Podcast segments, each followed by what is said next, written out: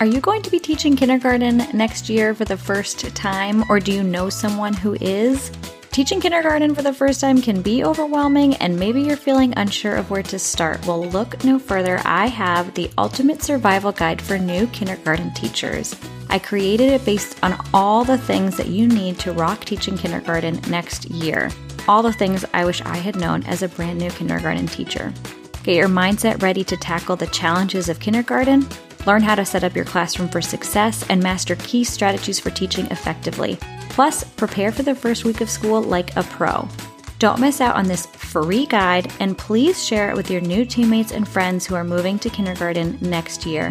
Get ready to embark on an incredible journey in kindergarten education with me as your virtual teammate cheering you on. Download the free guide today at www.kindergartencafe.org slash new dash teacher. That's kindergartencafe.org slash new dash teacher. Welcome to the kindergarten team.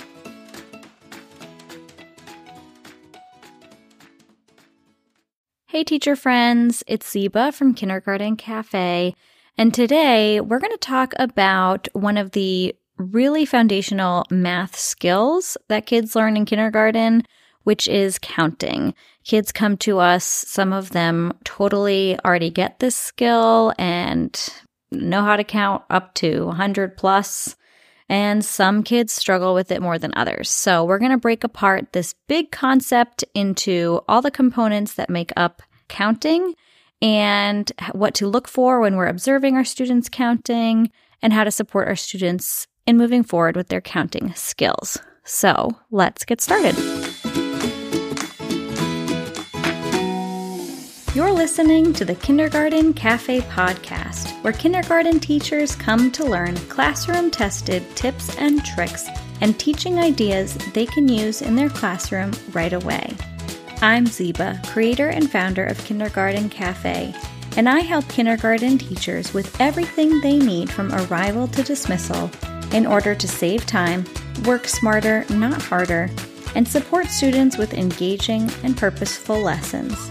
I'm here to cheer you on through your successes and breakthroughs and offer support and resources so you never have to feel stuck or alone. Ready to start saving time and reducing your stress, all while using effective and purposeful lessons that students love? Let's get started.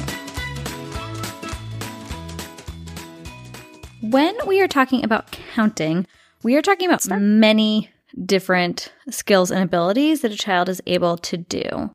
And so when a child is struggling with counting or not counting efficiently or correctly, there could be many different areas that they are struggling in. So it's really important that we narrow down into what areas they're able to do well and what areas they're struggling with. So this big concept of counting is really made up of several different key components. So one of those is simple organization. Can they keep track of what they've already counted and what they haven't counted yet? Can they push to the side the objects that they have counted so that they don't count them again?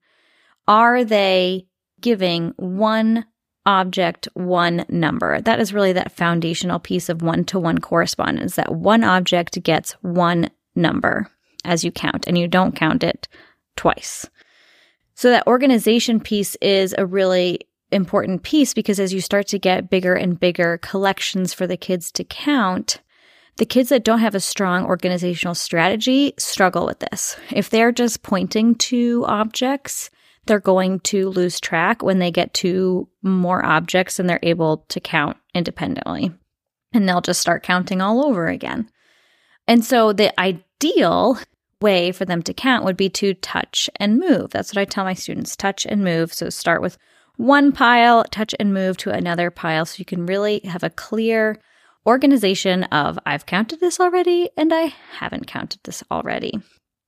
I do like to use counting mats to help with this for the kids that are struggling. It's really all it is is just a line down the middle of a paper and they start with one side and they drag across the line. It's a visual for them to see that this is the starting side, this is the ending side. You just have to cross the line, and then that's the pile that you've already counted.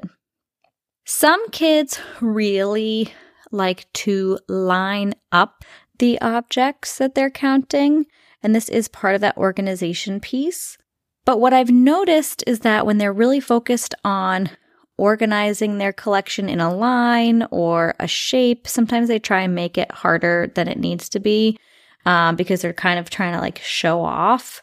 This is where they get distracted. And that organization piece gets in the way of their ability to show off their counting abilities. So I just like to reiterate for my students that touch and move is the best strategy. And we do this by showing off different ways of counting and modeling, you know, making mistakes and having the kids really decide, oh, when you touch and move, that really is the most efficient way to count. It really is the most correct way to count. You don't make mistakes when you do it that way.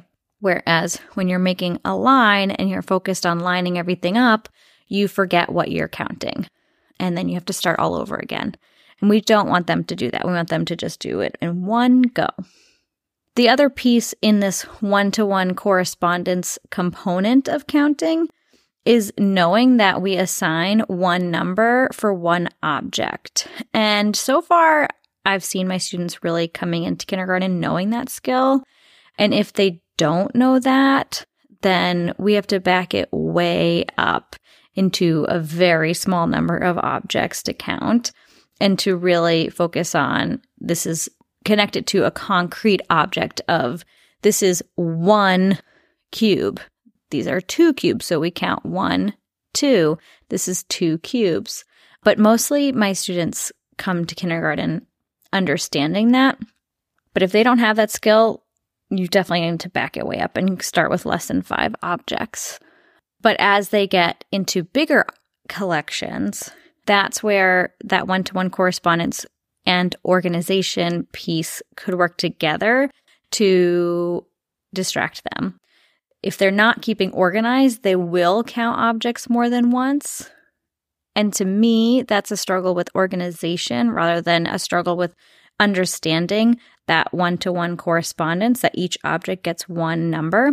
But if you're not sure which one it is when they're making mistakes, break it down into smaller and smaller collections for them to count. And if they're still making that same mistake with small groups of objects, then it is a problem with one to one correspondence more than organization. Another piece of counting that I feel like most of my kindergartners come to school already knowing is the idea that the last number they say out loud is the total number. And it's kind of funny because it's in many of our assessments that we give students at the beginning of the year for them to count different things and they count out loud. And it's like up, they count up to 10. And then the teacher has to ask, How many did you count? And the kids, generally speaking, look at you like you're crazy. Like, hello, I just said 10. Obviously, there are 10 blocks. Why don't you know that, lady? But it is an important skill for them to know that the last number they said out loud is the total. Again, when I have kids struggling with this, I find it more a difficulty with attention for the students that I've seen, anyways, as in they don't. They weren't paying full attention, so they don't really remember what number they ended on. And then they end up having to count again. So, Another way to check this is to give them a different group of objects, but similar sized, and just make sure that they're paying full attention when they're counting, saying, okay, we're going to count again. And at the end, I'm going to ask you how many there are. Are we ready? Our brain is on this. Okay, go. And then try and eliminate as many external distractions as possible. But you also can go to smaller collections and see if they're able to, if they're counting out four objects, can they say that they counted four without having to recount how many there are? And like I said, most kindergartners are able to do that. And if they are struggling, I do find it related to more attention struggles, which I see in other areas of the classroom as well. So, so far, our components of counting that we've talked about are that one to one correspondence of every object gets one number, organization are they able to keep track of what they've already counted and what still needs to be counted understanding the final number as the total. And now the next two components are where it gets trickier for kindergartners. Number sequence is a big area where kids struggle in, especially once you get above 10 and especially at the start of the year. If they don't know the number sequence, they literally don't know how to rote count out loud, oral count up to 20, then they're not going to be able to count 15 objects because they're not going to know the correct numbers to count. So if I notice that kids are struggling, if they make a mistake, let's say counting 15 objects because they say 11, 12, 14, 15, because they skip 13, that's pretty common. If that happens, I don't see it as a struggle with them with being able to count objects. I see it as a struggle with them not knowing the number order. So I do a lot of work with them on that oral counting. We'll put together a number line and we'll take away numbers and see if they can figure out which number is missing by sort of counting forwards and backwards. I love doing this in the hallway with really big numbers, having them put out the numbers in number order. And then I just have them hop or jump or walk along the numbers and say them counting forwards. And I always have them count backwards. A lot of times when we have kids work on that oral counting, we forget about counting backwards. But that is such an important skill for them to be able to do. And it's especially important later on when we start asking them to take away one or think about a number that's less they need to be able to count backwards in order to do that. So if you're working on number order and rote oral counting, make sure you include counting backwards. And these are really easy to include movements. Um, you could have, you could roll a dice that you could, um, a cube that you could write numbers on, or maybe a dry erase dice or something where you could write some of the numbers that they're struggling with, or usually it's in the teens or above the 20s, but usually the teens are really tricky.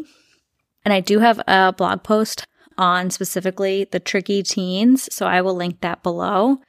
But you can roll the dice and then have them do different movements to count up towards that number. And again, then you would have them count backwards. So if they rolled 14, have them do 14 jumping jacks and count forwards to 14 and then do it again, counting backwards from 14 to zero. Oftentimes, the kids that struggle with this are kids that benefit from different ways of learning. And adding in movement is a great way for them to really focus on the counting and add in a different kinesthetic way of learning to their toolbox. It's just a great way to give extra practice to rote oral counting. The other component of counting is are they able to stop at a certain number, which means they have to sort of they have to hold into their head a working number of what they're looking for. So let's say, you know, can you count me out 15 objects? They have to hold in their head the number 15 while counting out loud the numbers 1 through 15 and counting out 15 different objects and then have the impulse control and self regulation and executive function to stop themselves when they are counting and they get to 15, then they have to stop. So it's a lot of executive function skills in that task, but it is important that they are able to do that because there's going to be so many times where you have to count out a certain number and stop at that number. And it also means that the underlying counting skills are more secure for the student. And so they don't need to focus so much on understanding how to count out to 15 that if that is secure, then they're able to focus on just remembering I have to stop at 15. But there are times when kids struggle with this and it is more of an executive function or attention difficulty. And so it's important just to know the student in front of you. And again, you can kind of check this by seeing if they can handle smaller amounts first before you give them bigger amounts to count out to. But if they don't have that strong number sequence intact, if they don't have a strong understanding of the number order, then they will have to focus more on the counting of those numbers, which means they won't be able to focus so much on stopping at a certain number. So it is a good way to kind of see are they able to put all these skills together. So as I'm observing students in their counting, I'm looking for them to be able to do all those different components at one time. And if I notice any difficulties, I either start with smaller amounts or sort of take away some of those components to see which one I think is the area of issue for a student. If students are struggling with one to one correspondence or with organization, I'll introduce different tools for them, like the counting mat. I also use 10 frames and number lines to help them connect the number that they're saying to the object that they're counting. Uh, I especially like when these tools have the numbers inside of them. I have these made for you if you're interested. They're in my counting product, my counting unit from math on Teachers Pay Teachers, as well as my website. So I will link that below. But when these objects have numbers inside of them, for example, the 10 frames have the numbers inside of them, it not only helps them to learn the number sequence, but it also helps them to associate that the number they're saying is related to the object that they're counting. As they get better and better with this, we take away these tools, and this helps them to build confidence, but it also helps them to know that as they start counting higher numbers, they're able to go back to these tools if needed so that they can use them as a resource when they're working with harder numbers. So, these are all of my counting strategies for you as teachers and for students.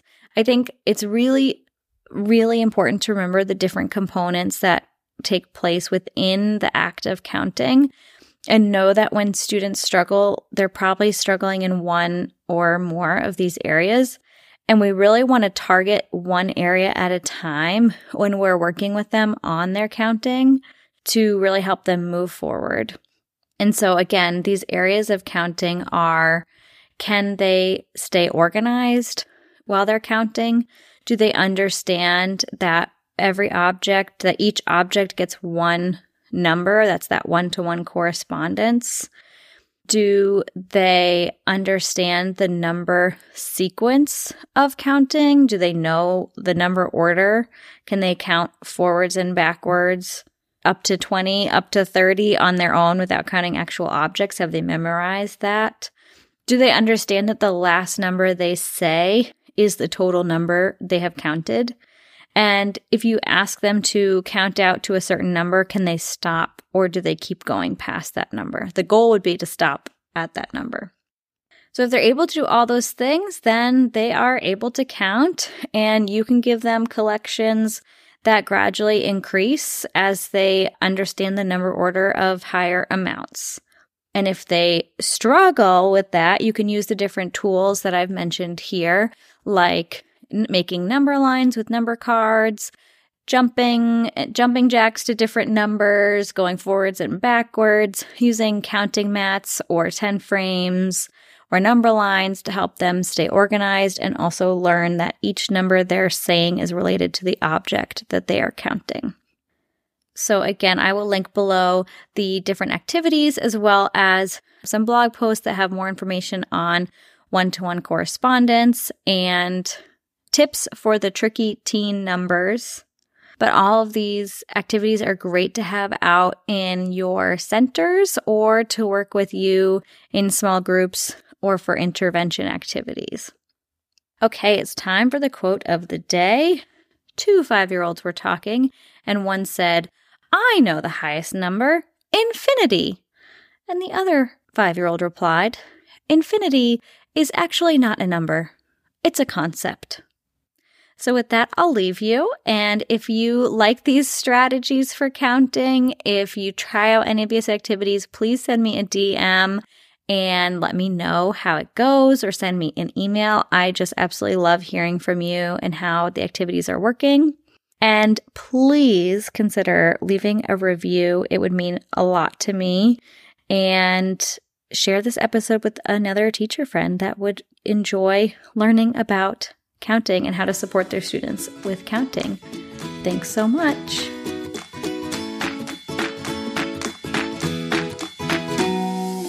Thanks so much for listening to the Kindergarten Cafe podcast. Be sure to check out the show notes for more information and resources, or just head straight to kindergartencafe.org for all the goodies. If you liked this episode, the best ways to show your support are to subscribe, leave a review, or send it to a friend. I'll be back next week with even more kindergarten tips. See you then.